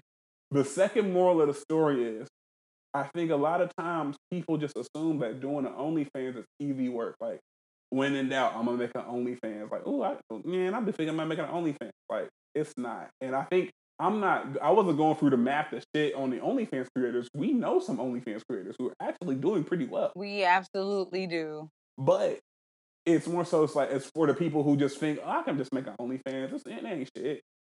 No, fam, it's a lot of work. No. And if you're not in the top top tier, you honestly probably losing money because of the time you putting in. And the third thing, there's three things. But the third thing, and you're gonna like this because I'm actually shit niggas right. You niggas, any nigga who can, can be controlled by his horniness is a liability. Any man Yep. I'm is a liability. So, because no, See, I'm glad you said it because when I tell these niggas that they're more they're too horny for their own good, all of a sudden I'm man bashing. but here's the thing: like you, you can be mad, you can be a man basher, but you right on this one. And I, I'm never going to bash you when it's when it's when it's actual validity. You feel me? You know me. If it's if it's something I'm like, yeah, yeah, yeah that makes sense. I'll let you have it, even if you co- even if it comes off crazy. I'm like, okay, that makes sense. So like, yeah, you niggas who can't control your horniness are liabilities to yourself because there's no again no there's no reason that you should be paying two hundred dollars for a naked picture of Bella Thorne. Fam, she don't slap like that. So She does not slap like that. it's just the same way, the same horniness as a liability that got the nigga off from the Seahawks kicked off a team because he wanted to sneak in his girlfriend, his ugly ass girlfriend. I'm sorry, we're, we're trying to be kind. His white ass girlfriend. That was not nice. I, I, I, I had to catch myself. You know what I'm saying? Like we're trying to be kind. His white ass girlfriend into in, into training camp. You niggas who can't control your horniness are liability. And and that's what I'm seeing here. It's like, fam, she made two million off a week because she sold you niggas a dream and you bought it because you were horny, nigga. Like, let's be honest with ourselves here. Yes, she sca- yes, she scammed the game. She fucked up the rules. She fucked up the game. But also, you niggas let her fuck up the game. I've been watching Ocean's Eleven, Ocean's Twelve, and Ocean's Thirteen last last couple days. You niggas, you niggas let the robber into the bank. You niggas let the robber into the casino and then got mad he stole some shit. Like, be more stringent about your desires. It's okay to be attracted to Bella Thorns of the world. It's okay to miss your girlfriend and wish you could sneak her into the training camp so you can get a little something. It's okay to, to, to be horny, but you cannot allow your horniness to control you because that's how you niggas make stupid ass mistakes. From as big as is getting kicked off a fucking team to as small as texting that bitch back you have no business texting. You niggas cannot let horniness control your emotions and control your desires and control your decisions. When in doubt, just masturbate. Just masturbate. And let that post nut clarity give you guidance. If you masturbate and you still want to see her, cool, text her. If you masturbate and you still want to spend $200 on Bella Thorne, cool, go ahead. If you masturbate and you still want to sneak your white ass girlfriend in a training camp, be my guest. But masturbate first and have that post nut clarity to be able to make a proper decision. God damn you. You are pissed. I'm mad as hell because I'm mad. I'm I'm, I'm, mad, mad. I'm, I'm mad as hell because when niggas make when men make men look bad, I'm mad as shit. I'll be mad a lot because I'm like, fam, it's not even a typical shit that like we can argue about about how we see two different things. When you niggas become suckers, I'm mad as fuck. You know what? I can okay. Can I be honest? Can I really be honest? Sure. as finesseful as as finesseful as I am, it actually does not. I don't take pride in finessing suckers. Like if you a sucker ass nigga, I don't take pride in finessing you because it's easy win for me. I know I can finesse you. I know what I'm doing when I'm talking to these niggas. I know exactly what I'm doing. There's never, there's no ounce of me that has never been sh- unsure about my ability to get what I want out of these niggas. The clown, like these sucker ass niggas, no, I don't even touch them because it's not a challenge for me. And I don't take pride on finessing the weak. I really, really don't. So when I see weak ass niggas get preyed upon, not even preyed upon, when I see sucker ass niggas fall for sucker ass shit, I'm like, yeah, it reads. But I know for a fact I'm not going after low hanging fruit because you niggas, it's not a confidence booster to me. I don't get off on on finessing niggas that are easy targets, bro. Low And you hanging know who they fruit. are. Low Like- hanging fruit is easy to get, but it doesn't taste as good. You know what I'm saying? Because here's the thing, It niggas, does not niggas, niggas It does not. understand. Niggas understand the low hanging fruit thing when it's flipped too. Like, fam, think about it. Hey, all my real niggas, you know there's a girl right now that you can hit up, even in the middle of a pandemic. You can hit up and say, "What you doing? I'm trying to slide through," and she would let you. Off the drip. No questions asked. You ain't gotta ask her how her day Off is. You ain't gotta ask her what how how it's work. You ain't even gotta really give a fuck. You ain't even gotta say what you doing. You say WYD with the eye with the eye emoji, and she's like, "Come through." You every nigga, every real nigga got one of those. But you know why every nigga don't hit that one person all the time? Is because you get tired it's of fucking her. You get tired of fucking her, It's and you you easy. want better for her than she wants for herself because you're like, damn, I really wish this woman cared more about herself, so she wouldn't let me continue to do this And what's bullshit I'm nuts- doing. What's nuts is that, and you know that, and that shit applies to me too. I'll be real with you. I don't go after Nick. Like when I was when I was on my big scamming, like my not scamming. When I was on my big finessing shit, I've never scammed. Finessing a couple niggas, absolutely. But I never, I never. I got really good at convincing niggas to do the shit I wanted to do and making it them feel like it was their idea. I got really good at that shit. But I never preyed upon men that had like that I knew for a fact wasn't about this life. Like I only really fucked over niggas that I knew were part of the game. Like you belong to the game, and you're playing this the same exact same way, if Who not the- better than who I the fuck you So think you you are, bad. I only rob drug dealers. Only who the fuck you think you are, Omar? Omar Yeah, Allen? like when I used to steal, absolutely. When I used to shoplift, it was only from department stores. I didn't steal from local businesses, and that's because I needed to put clothes on Braylon's back, bro. Your girl has been around the block, okay? But I only stole from your Macy's, J.C. Penney's, dealers, people who literally had insurance to cover whatever it was that I was taking from them. I didn't steal from local businesses. I didn't take from people who honestly needed that. I wasn't doing that. If I'm going to finesse, I'm going for the big fish, bro. I'm gonna hit a nigga who not gonna miss this little couple hundred, a couple thousand. I was not gonna finesse a nigga who I know needs that. I'm a Uh, rock like So, bro, so, no. so, ladies, so, ladies, so, ladies, so, ladies. Let me tell you something. Um, couple things. Whenever a nigga tells you that you deserve better than him, he is not running game. He is. uh, He is. He's not honest. fucking lying to you, girl. He's like, you know, Believe that nigga and get the fuck 'Cause he's-. Because he's like, man, you, you deserve better than me. Because he, he honestly is tired of him being allowed to get away with the bullshit that he's getting away with. And he wants you to do better because it's no longer a challenge to him. See, honestly, it's a fucked up thing because people ask all the time, like, how come people just don't go after the people who just want to, who just want what they want, who are willing to give it up? Because niggas like challenges. And when I say niggas, this is truly gender neutral. People like challenges. That's the reason I could play on easy mode all day, but I'm gonna play on all man because it's a challenge. Like people like challenges. It's fucked up, but it is what it is. So, because in a, in a, in a, in a, in a world, in a, in a real world, the niggas who want the niggas who who want sex and the women who want money would just go and fuck each other and exchange goods and services. But that doesn't happen because both sides want a challenge. The niggas who want sex want to do it for the least amount of money possible, and the women who want money want to do it for the least amount of affection possible. So, ver- so therefore, they challenge. they- They're looking for challenges instead of finding each other who would make an easy transaction. That nigga wants to fuck you. gonna be honest You want you. money. I just talk a lot of shit. I talk a lot of shit, but I will be the first person to say I can't date me. Hell no. If I ran across a nigga who had the same, the who used to, if I ran across a man who used to be on the same shit I was on, I would never date him. I would see him and he would probably piss me off because I can't get away with the shit that I'm used to getting away with. Which is probably why my current relationship works out well because that nigga sees me coming a mile away. Uh, how many times I tell you, Like, Alex? How many times out. I tell you? I've told you this plenty of times. I was like, fam, if a woman did to me what you used to do to these niggas, you would fight them for me. You I would whoop her ass, bruh. and that's what I was. I I- would literally whoop her ass. and that's what I'm saying because I always told you this, and I told you this off wax. I probably told you this on wax. I'm like, fam, I don't understand. I never understood how you was able to get away with the shit you was able to get away with. But I'm also a student of the game.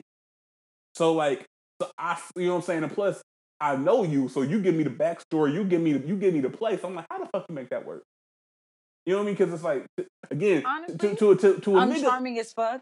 to a nigga like me, I'm like, ain't no That's all it is. ain't no way in hell. And like, listen, the last time I've been truly scammed was a, was when I was uh, in high school by a woman who lived in Avondale, and I was too young to know any better. She had me buying fucking i i wireless phone cards and all types of all types of phone cards just to talk to the motherfucker. And the only time she would talk to me is when her minutes was running low. That's the last time I got scammed. Everything else I've either did Let me- willingly or I just it was a part of a longer con to let you get a little win so I can get the bigger win later. Like Let me be honest with you, Calvin. Just all the way 100,000 with you. Every nigga known to man that's attracted to pussy has bought pussy. Just because, eh, but the problem that I'm having is that y'all assume that the transaction I'm talking about involves money. It does not. Nine times out of ten, when you bought pussy, the last thing you had to do was reach in your wallet. You bought pussy though. Everybody does it. It's a part of the game. here's the here's the thing because time is It's money. par- it's a time is money, right? We always say time is money, and and, and, and money is the root of all evil.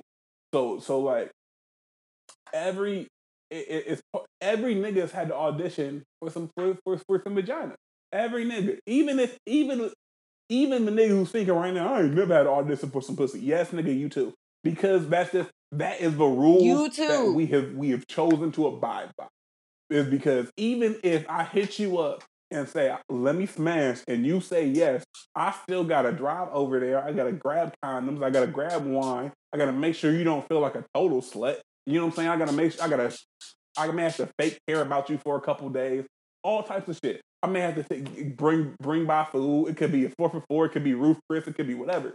But like, there's all different varying scenarios. There's no there's no pussy in the world that's cost nothing. And even in the, the pussy in the world that's cost nothing, I bet you cost you your peace of mind because that bitch crazy.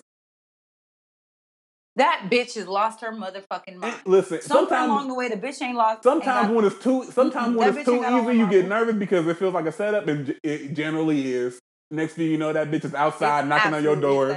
Next thing you know, that chick done slashed three out of four of your tires, and you be like, "Damn, I knew this shit was too easy." Because even the, even put it like this, nothing costs nothing. Hear me clearly. Nothing costs nothing. So even the stuff that you think you got for nothing, it costs you something on the back. And if you haven't figured it out yet, your bill is Every coming, time. and it's coming soon. You know, Calvin, let's transition because we are running out of time. Would you like to explain the sport? Yes, yes, yes. Um, first, uh, first thing first, another RIP. Uh, RIP to John. RIP to John Thompson. John Thompson was a he was an NBA player. He got a couple rings with the Celtics, but a lot of people know him, especially my generation, know him as a college ba- a college basketball coach who coached for Georgetown University in DC. He was the Mhm. 1st black coach to kind of to win a national championship and this was in the eighties. He was the first one to do it. Um, he coached man. He the Georgetown was so in part of the culture for a while. I thought Georgetown was HBCU. I ain't gonna, I ain't even gonna hold you because Mm-hmm. it was all black players and an all black coach, and they were and they just seemed cool as shit. So I really thought like it took me it took me a little while to figure out Georgetown was not a HBCU at my big age. But he he was influential in the careers of Patrick Ewing, Alonzo Mourning, um, right? You know what I'm saying? Like uh, all the all the Georgetown Hoyas, and it's probably his most famous um uh player is Allen Iverson. He coached Allen Iverson. Not Yep. only did he coach Allen Iverson, he saved Allen Iverson because people forget that um Allen Iverson in high school was getting ready to be charged with, with a five year sentence for a fight at a bowling alley. Was going to be charged for five years, and all of the coaches and all of the um you know what I'm saying coaches are kind of straight away from him because of that. And he he was looking on having to stay at home and stay in that crowd. And and, and John Thompson said, "I'll take him," and that's how he was able to commute his sentence and not serve that five years. And he was an advocate for his players. Not only did he win, he was an advocate for his players. He fought for them. He protected them against all sorts of racism, all sorts of prejudice. He is a giant of college basketball, of basketball in general. Um, and it sucks to see him go, man. He he he was able to get his flowers while he was there. He was a part of a basketball Hall of Fame, and he knew how much he was loved. But it just again, for the sports community, for the basketball community, that's another blow. Another blow. Um, the NBA is back. They they they they they strike for the games are postponed for three days. Um, while they while they try to you know kind of figure out what they wanted to do. And so what they did was they were willing to go home if they didn't formulate a plan. But LeBron, Chris Paul, and some of the leaders formulated a plan of what they wanted from the owners because they had the owners by the balls. So it's like, look, you want us to play, we need, you know, some some grievances. So what they did was they were able to get every arena in the league that is owned by the NBA to become a polling place in November. Again, in an election where social distancing is going to be necessary, you need and and you don't want voter lines to be eight hours long. You need large, Right. you need large places where you can spread people out, but still have enough space to be able to get people in and out quick. So all of the arenas, Right. so all of the arenas that are owned by the NBA, because some of them aren't owned, some of them are privately owned, but all of them that are owned by the team um, are going to become polling places in November. And if it's too late to make them a polling place, they are going to be done for like voter registration di- drives or some other civic duty. That's the first thing. Good. They also got the owners to, to uh, they also got the owners to commit more money to um, to to to programs and organizations fighting against racial injustice than the, the original 300 million they committed to get them into the bubble. They also they also got them to commit to, to coming with a coalition of executives, players, coaches, um, owners, a coalition to kind of figure out civic ways and kind of become like a, a lobbying of, of, of sorts to, to impact racial injustice and police brutality. So so they did get some things out of it. You know what I'm saying? So because I was always I was always a huge proponent of like if you go on boycott, you gotta make you gotta make it actionable. Like a lot of our boycotts now fuck up because we just we don't have we don't have an action item. It's it's just oh boycott Right. target. It's not boycott boycott target until X Y and Z happen. And so that was that was my entire point. And I was afraid at first that this that what this boycott was going to be. We're just we're just boycotting this because we're we're angry. We're striking because we're angry. No, And then it turned into be something fruitful. fruitful and and and, we- and, and mind you, it may not be what everyone wanted because I think a lot of people wanted the boy um, strike until Breonna Taylor's murderers are arrested, until Jacob Blake right. attempted murderers are arrested. A lot of people wanted that. But that but they they they had their own agenda as far as like what they but they feel like they could have happened that were directly you know what I'm saying because the owners aren't directly responsible for arrest you know getting those cops arrested.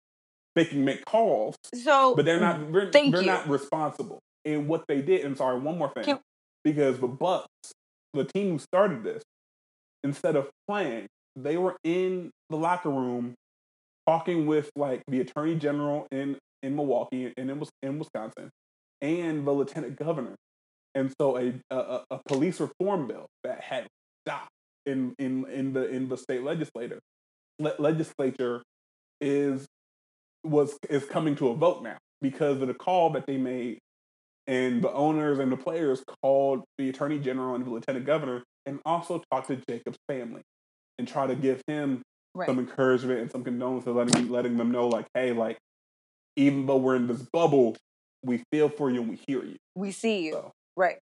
So, couple couple stops on this train here, shall we? The first one is how people the NBA was criticized for not protesting longer, as you just mentioned. And I want to tell people this: A.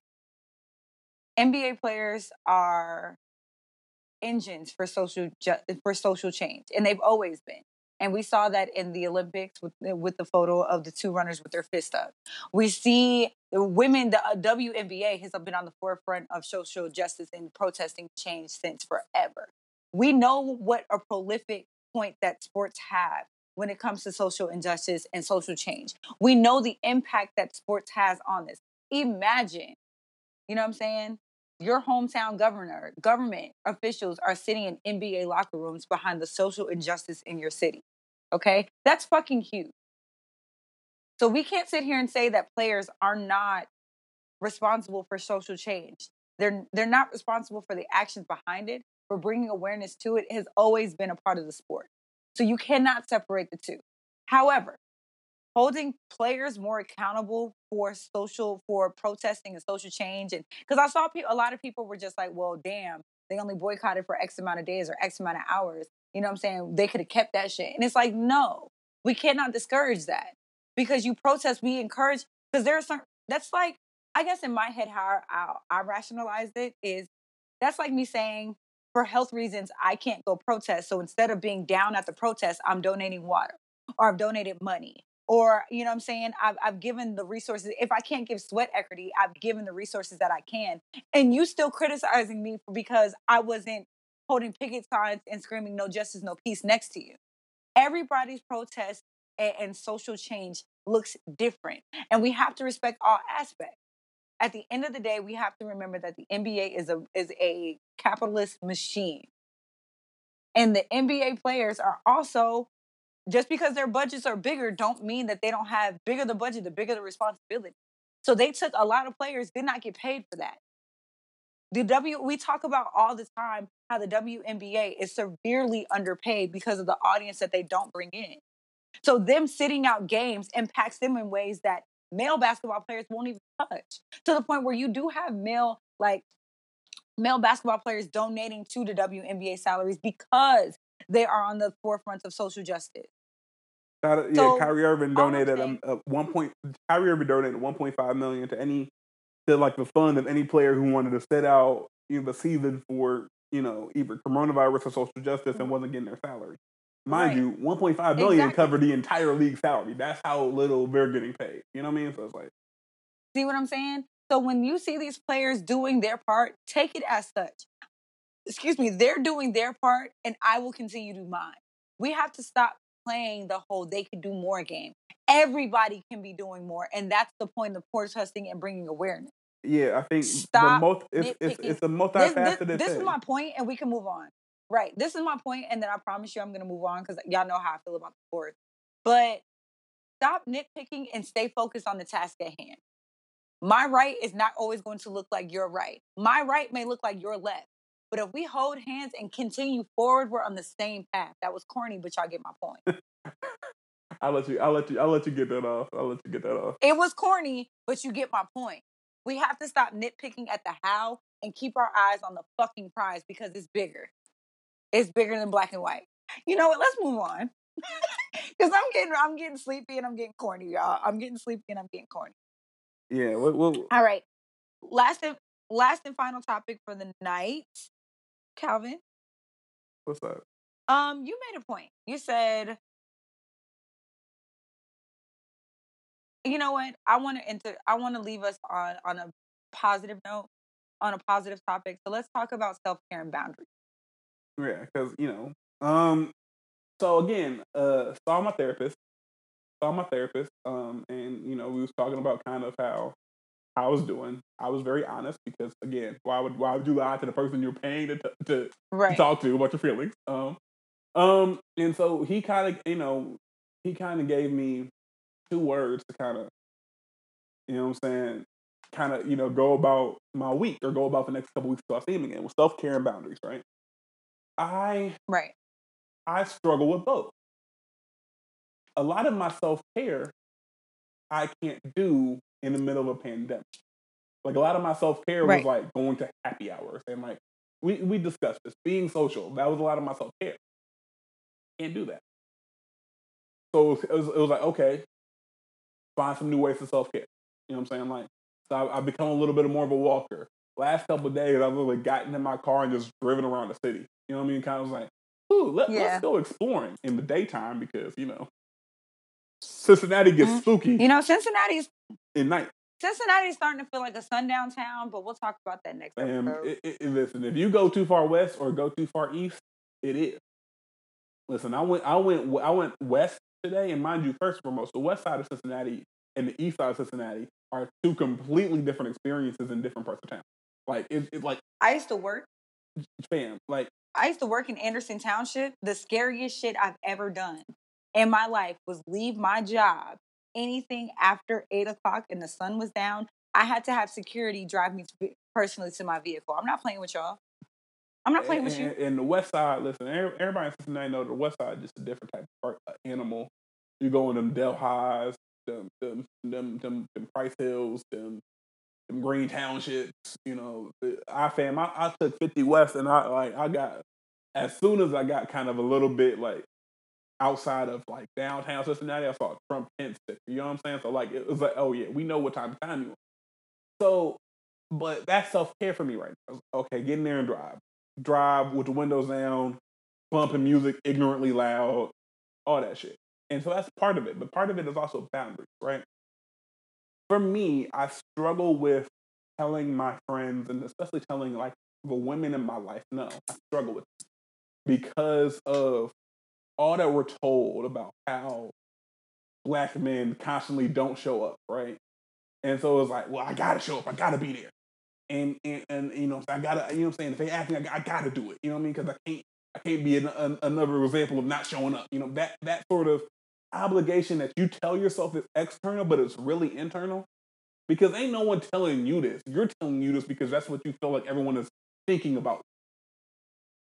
Yes. And so, but also you understand, like we've always talked about, you can't pour from an empty cup.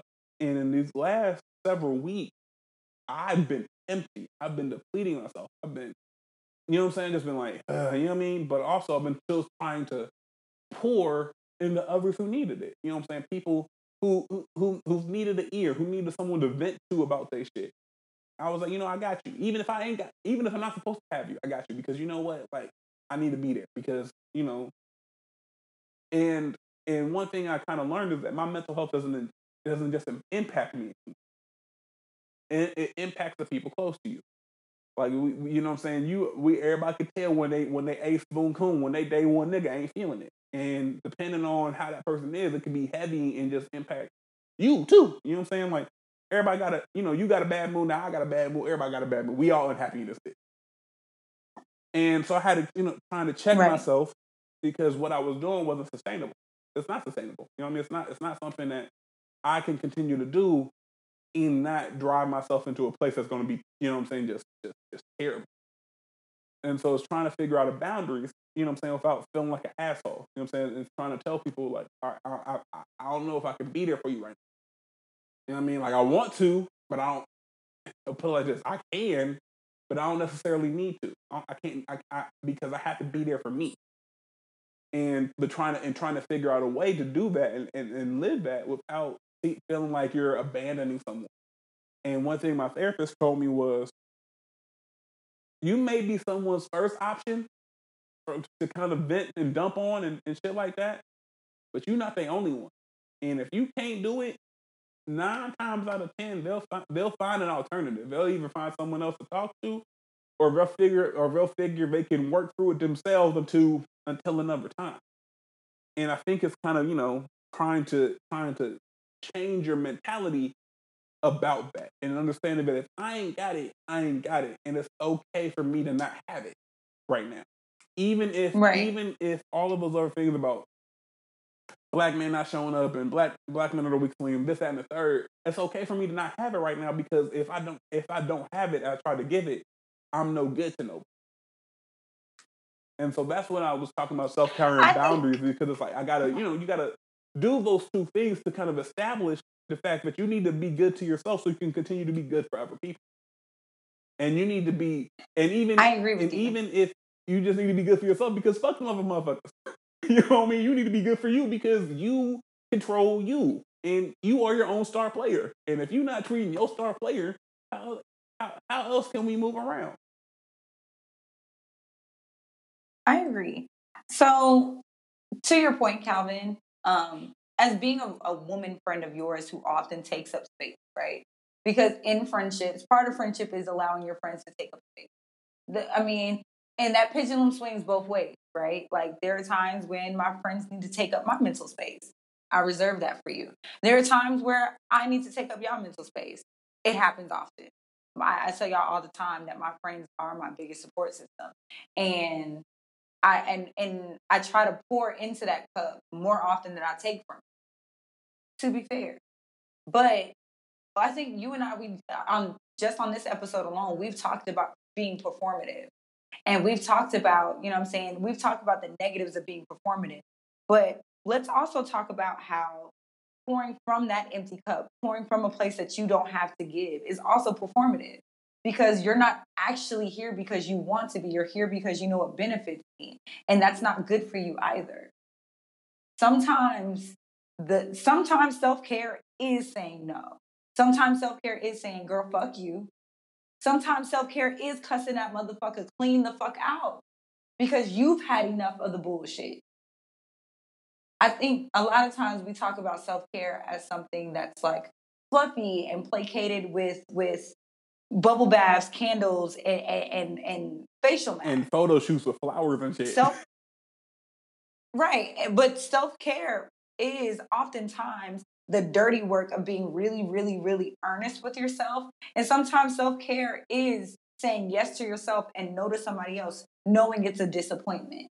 But if you are who you say you are and you show up when it matters the most, and you're the person that you need to be nine times out of 10, when it comes to that one time that you need for you and you have to say no, because we know where your intentions are always, there should be room for understanding there. And your real friends get that and don't need to be, that doesn't necessarily always need to be explained. Like Calvin, if you was just like, Alex, I love you. I just don't have the space for you to vent right now because of the only the shit I got going on. I would hear that over this nigga's ignoring me. Because we're real friends. So being a real friend is setting better expectations of setting better expectations for yourself so that your friends have something to respect as well. That's it. Um, you did give us your positive note early. Do you have do you have anything to add to that? Uh, um, love yourself. Love yourself. Love love those around you that deserve your love too. We life is consistently showing us that it's way too short to do anything else. So love yourself, love those around you who deserve it. Take your vitamins, and when in doubt, send that nigga some titties. That's my. Oh my god. And that, I think that's so my positive. last week my positive note was have sex. Last week my positive note was have sex. This week my positive note is going to be go get tested and not even just because you're out here fucking, but when's the last time you've gotten your STD test? And this is no judgment, and it's honestly nobody's business. That's what it really is between you and your God. But if you can afford it, if you need help finding resources to to afford it, it's actually Calvin. Not this week, probably not next week either. Because let's be honest, we do need to do another giveaway. We'll we'll collaborate that on that at some point. But like go get go get yourself checked the out. The only thing I will counter with that colon cancer. It, the only thing I'll counter with that is, at least with um STDs or STIs, excuse me, it is the business of also every person that you're sleeping with, right?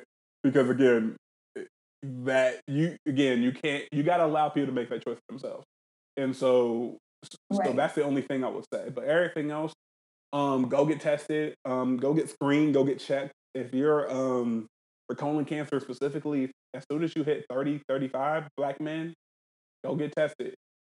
I know we, I know we as black men, here, and here's my real positive note. I know we as black men are hesitant about getting a colonoscopy because we don't know, we don't want no one just playing up in there. That's not, that's not cool for us. But A, that's, it's important to do. And B, there are blood tests and fecal matter tests now that you don't have to have someone playing with you up there if you so choose you can you can I, this is going to be sound gross, but you can take a shit in like a, like a bowl or something, and they can test your shit and think and see if there, there needs to be additional testing or if you're good to go. There's a blood test that'll be able to identify certain factors that can let you know is there additional testing or are you good to go. Now, if you do need additional testing, I'm just going to say this If you do need additional testing, you are going to have to get that full colonoscopy, and you're going to have to bend over and take it. But it's, honestly, it doesn't make you gay. It doesn't make you gay to get your shit checked. Let, thank you. Hi, guys. It's not gay to be healthy. It is not gay to take care of yourself. Do not be, allow homophobia to be the reason you find yourself dead at 41 years nah, there's a joke I had, but it, was like, I mean, wow, nigga, you look at you trying to live longer so you can be around more niggas. You gay. Like, that was, that was what niggas sound like. Like, it's your girl, Ali Nicole. that's what niggas sound like. Wow, you look at you trying to live longer so you can be around more niggas. You gay. Like, that's what niggas sound like. And I'm like, fam, honestly. I'm fucking signing off. Take care of yourself, niggas. Take care of yourself. Take care of your mental. Take care of your physical. It's your boy C. Diddy. We are out of here. It's your girl, Allie Peace. Nicole. Niggas left and right like you Going in for the kill, you know I lead the league in steals. Make it double dribble, baby girl, let's make a deal. Hit my DM so it's real. You know I just wanna get to know the real you. Tell me, girl, so I can color of your bonnet? Probably something black or purple when you done it. You can be my starting five in the whole damn bench. Back to back, we the Bulls, Pippen Jordan game six. Yo, you throw the alley I oop, the shawty, I'm just trying to scoop. Tell me what you wanna do. I'm about to pull up and shoot my shot down on you. I'm about to take a chance, yo. Blindfolded with the free throw.